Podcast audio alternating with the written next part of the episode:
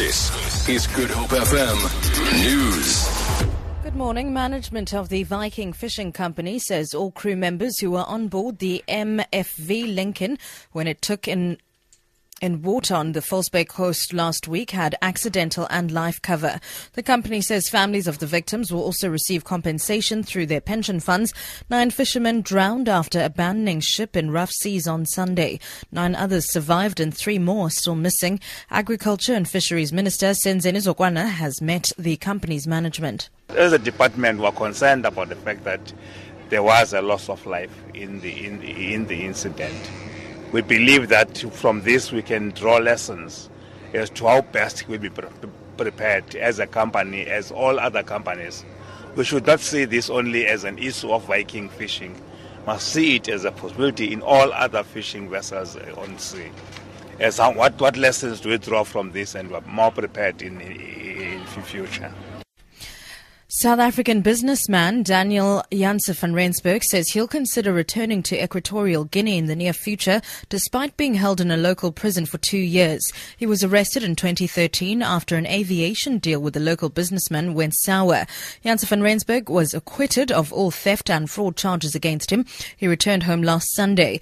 He says he's been asked by the South African embassy to consider going back to West Africa to help South African entrepreneurs. I love working in Africa. I've worked in Africa my whole life. You know, I've, I've gone all over Africa. You know, it's it's it's. Um, you know, it's, it's, it's a passion of mine. But like I told him, I don't know if my wife is going to allow me to, and uh, I don't think my mother's going to allow me.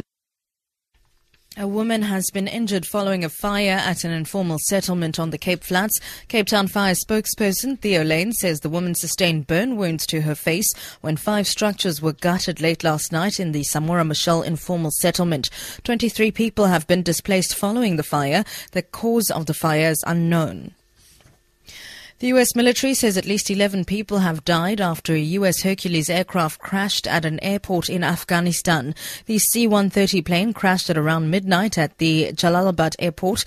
U.S. Army Colonel Brian Tribus says six of those killed worked for the U.S. military while the others were civilian contractors. Taliban spokesperson Zabihullah Mujahid said on social media the group shot down the plane, but agencies reported there was no indication of any such attack. The U.S. military says it's now investigating the cause of the crash.